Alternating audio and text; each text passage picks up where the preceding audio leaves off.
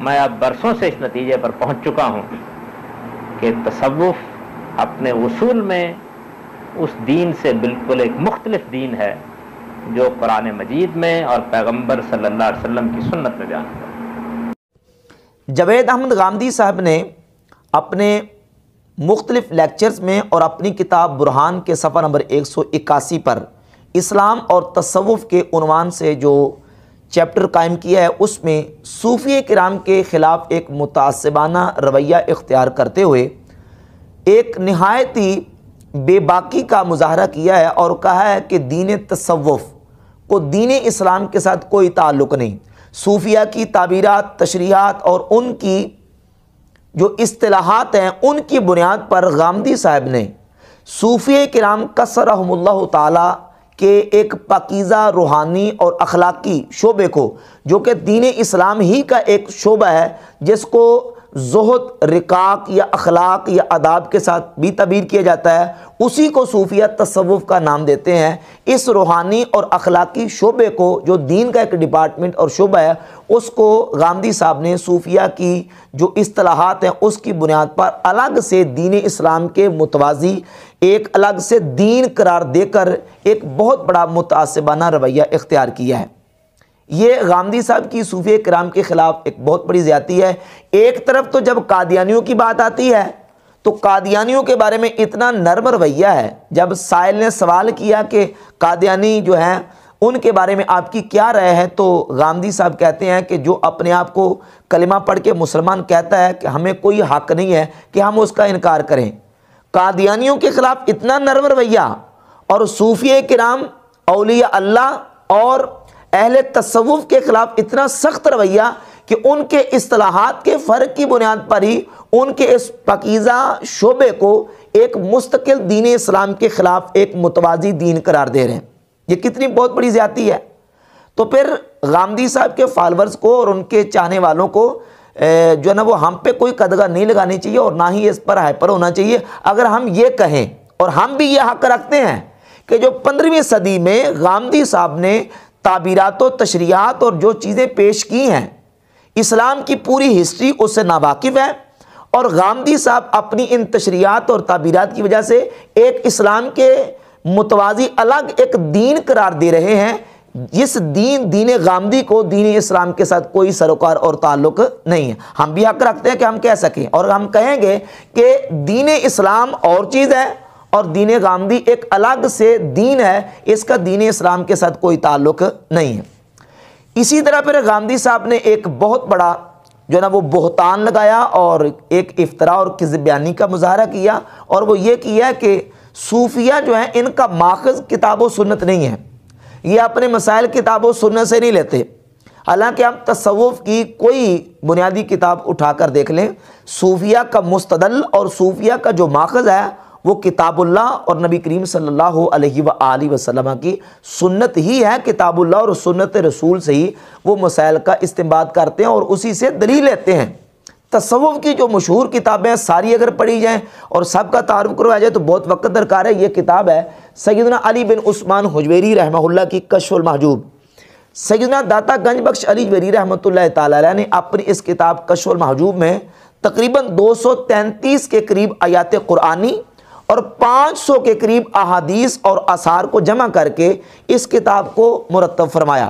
اور پہلا چیپٹر اور عنوان اس کتاب کا جو ہے، وہ ہے باب و اسبات العلم۔ علم کا اسبات اور باب و اسبات علم کا آغاز جو ہے، وہ قرآن مجید فرقان حمید کی آیات طیبہ سے آپ نے فرمایا کہ اللہ رب العزت قرآن مجید میں فرماتا ہے، انما یکش اللہ من عباد العلماء۔ کہ اللہ کے بندوں میں سے، اللہ سے وہی لوگ ڈرتے ہیں جو علماء ہیں۔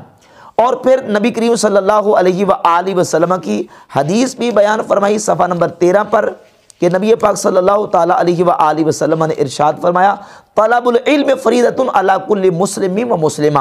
علم کا حاصل کرنا ہر مسلمان مرد پر اور ہر مسلمان عورت پر فرض ہے۔ اور پھر اسی طریقے سے آیات اور حدیث کو لے کے صفحہ نمبر انیس پر یہ لکھا کہ اسلام کے اور شریعت کے جو ارکان ہیں، ان میں سے پہلا رکن کتاب اللہ قرآن ہے، دوسرا رکن سنت رسول ہے، اور تیسرا رکن اجماع امت ہے۔ پھر ان کے دلائل کو بھی ذکر فرمایا۔ تو یہ واضح ہے کہ صوفی کرام کا جو مستدل اور ماخذ ہے، وہ قرآن اور سنت رسول صلی اللہ علیہ و وسلم ہے۔ یہ کتاب ہے غنیت و طالبین شیخ عبد القادر جلانی غوث پاک سرکار رحمۃ اللہ تعالی کی۔ اس کتاب غنیت طالبین کے صفحہ نمبر تیرہ پر انہوں نے جب آغاز کیا ہے اللہ یجب من یرید الدخول فی دین الاسلام، جو دین اسلام میں داخل ہونا چاہتا ہے، تو اس کو کیا کرنا چاہیے؟ اور جو کون سا دین ہے جو اللہ کی بارگاہ میں پسندیدہ ہے، تو فرمائے، قرآن پاک کی یہ آیت نقل فرمائی، سورہ آل عمران کی آیت نمبر پچاسی۔ ومئی یب تغی غیر الاسلام دین فلیں یقبل منہ جو دین اسلام کے علاوہ کوئی اور دین چاہے گا، تو اس سے وہ دین قبول نہیں کیا جائے گا۔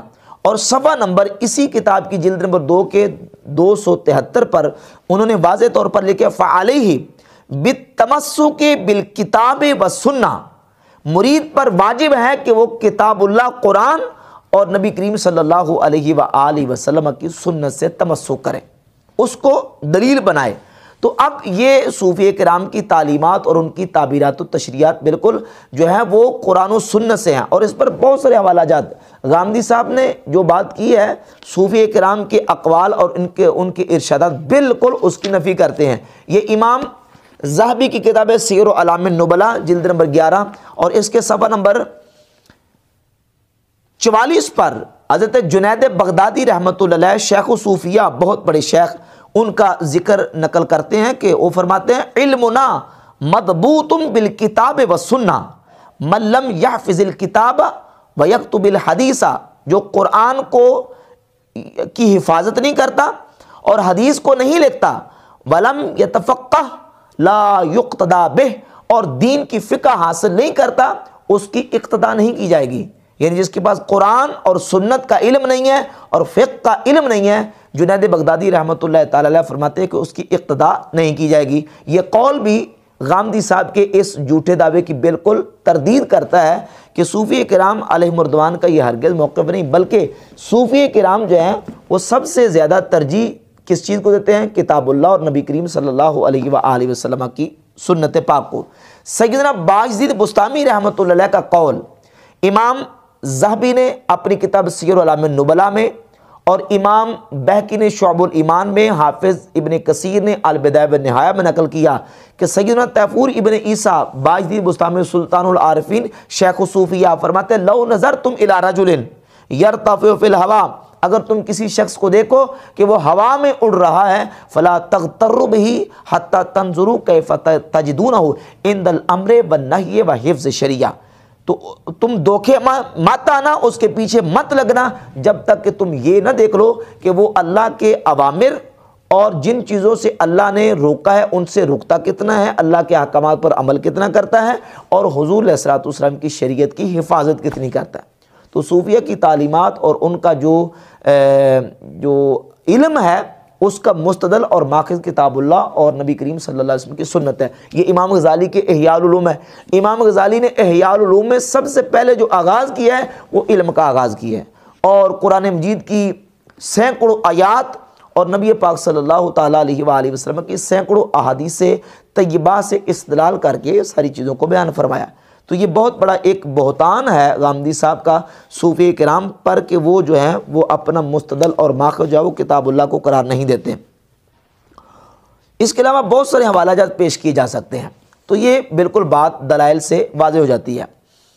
رہی بات یہ کہ غامدی صاحب کے صوفیہ کے خلاف نتیجہ اخذ کرنے کی غامدی صاحب نے یہ نتیجہ اخذ کیا، کہتے ہیں، میں بڑی دیانتداری کے ساتھ، میں بڑی سچائی کے ساتھ یہ بیان کرتا ہوں کہ میں نے صوفیہ کو پڑھا ہے اور پڑھنے کے بعد میں اس نتیجے پر پہنچا ہوں کہ صوفیہ کا جو دین ہے، دین تصوف، یہ دین اسلام کے متوازی ایک الگ سے دین ہے۔ اس کا دین اسلام کے ساتھ کوئی سروکار نہیں ہے، میں نے صوفیہ کو پڑھا ہے۔ تو غامدی صاحب، آپ سے زیادہ امام غزالی رحمۃ اللہ علیہ نے پڑھا ہے۔ صوفیہ کی تعلیمات کو، ان کی فکر کو اور ان کی سیرت کا انہوں نے مطالعہ کیا اور امام غزالی رحمۃ اللہ علیہ نے اپنا نتیجہ فکر اور اپنا جو زندگی کا نچوڑ تھا وہ اپنے بیان فرمائے، اپنی کتاب المنکز من الدلال والموسل الى دل عزت والجلال۔ اس کے صفحہ نمبر اڑتیس پر اور صفحہ نمبر انتالیس پر امام محمد ابن محمد غزالی الشافعی رحمۃ اللہ تعالی علیہ پورے اپنی زندگی کے تجربات اور لکھتے ہیں کہ میں نے جس وقت علم پڑھا، اس کے بعد پڑھایا، تدریس کی اور اس کے بعد پھر میں نے جب سارا کچھ کرنے کے بعد اینڈ رزلٹ اور نتیجہ امام غزالی نے جو بیان فرمایا۔ ایک طرف نتیجہ ہے غامدی صاحب کا، جنہوں نے باقاعدہ سے کسی ادارے میں تعلیم بھی حاصل نہیں کی۔ اور ایک طرف نتیجہ ہے صوفیہ کے حوالے سے امام غزالی رحمۃ اللہ کا، جنہوں نے باقاعدہ سے علم پڑھا، علم پڑھایا۔ ایک استاد کی حیثیت سے دینی علوم علوم عقلیہ، نقلیہ، پڑھنے، پڑھانے کے بعد اور سیرت صوفیہ کا مطالعہ کرنے کے بعد اور دس سال سیاحت کر کے صوفیہ کی سیرت اور ان کے اخلاق کو دیکھنے کے بعد رزلٹ نکالا تو امام غزالی رحمۃ اللہ فرماتے ہیں، انی عالم تو یقیناً ان صوفیہ ہم السالکون لطریق اللہ تعالی خاصہ۔ فرماتے میں اس نتیجے پر پہنچا کہ یقیناً صوفیہ ہی ہے جو اللہ کے رستے پر نکلنے والے اور چلنے والے ہیں۔ وہ ان سیرتہم احسن السیر اور صوفیہ کی زندگیاں، سیرتیں، یہی بہترین زندگیاں اور سیرتیں ہیں۔ وہ طریقہ ہم اسبب الطرق۔ اور ان کا طریقہ ہی درست طریقہ ہے۔ وہ اخلاق ہم ازکل اخلاق۔ اور ان کے اخلاق ہی پقیزہ ترین اخلاق ہیں۔ بلکہ فرماتے بل لو جمعہ عقل العقلا و حکمت الحکمہ فرماتے اگر تمام عقل مندوں کی عقل کو جمع کیا جائے اور حکمہ کی حکمت کو جمع کیا جائے وہ علم الواقفین علی اسرار شرع من العلماء، اور شریعت کو جاننے والے علماء کے علم کو جمع کیا جائے، لیغیروا شیئا من سیرہم اخلاقہم ویبدلوہ بما ہوا خیر منہ۔ تاکہ اس کا کوئی بدل لے آئیں اور اس سے بہتر کوئی چیز لے کے آئیں۔ لم یجدو الیہ سبیلا، فرماتے کوئی رستہ نہیں پاؤ گے۔ فَإِنَّ جَمِيعَ حَرَكَاتِهِمْ وَسَكَنَاتِهِمْ فی ظاہرہم و فرماتے صوفیہ کی حرکتیں، حرکات، ظاہر و باطن مقتبسۃ من نور مشکات نبوہ۔ وہ نبی کریم صلی اللہ علیہ وآلہ وسلم کے نور نبوت سے مقتصب، مقتبس ہیں۔ یعنی انہوں نے حضور کے نور نبوت سے اقتباس کیا ہے۔ حضور کے نور سے نور حاصل کیا ہے۔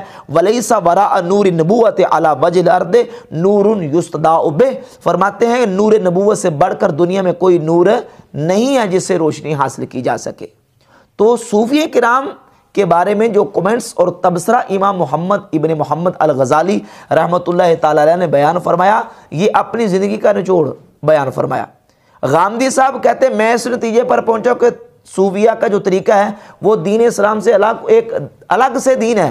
اور امام غزالی رحمۃ اللہ تعالی علیہ اور دیگر اولیاء اللہ اور صوفیہ نے اپنا جو نتیجہ فکر بیان فرمایا، وہ کہتے ہیں کہ اصل میں اخلاق اور زندگیاں اور سیرتیں ہیں ہی صوفیہ کی جو علم اور عمل کے ساتھ جڑی ہوئی، اخلاق کے ساتھ، زہد کے ساتھ، تقوی کے ساتھ جڑی ہوئی۔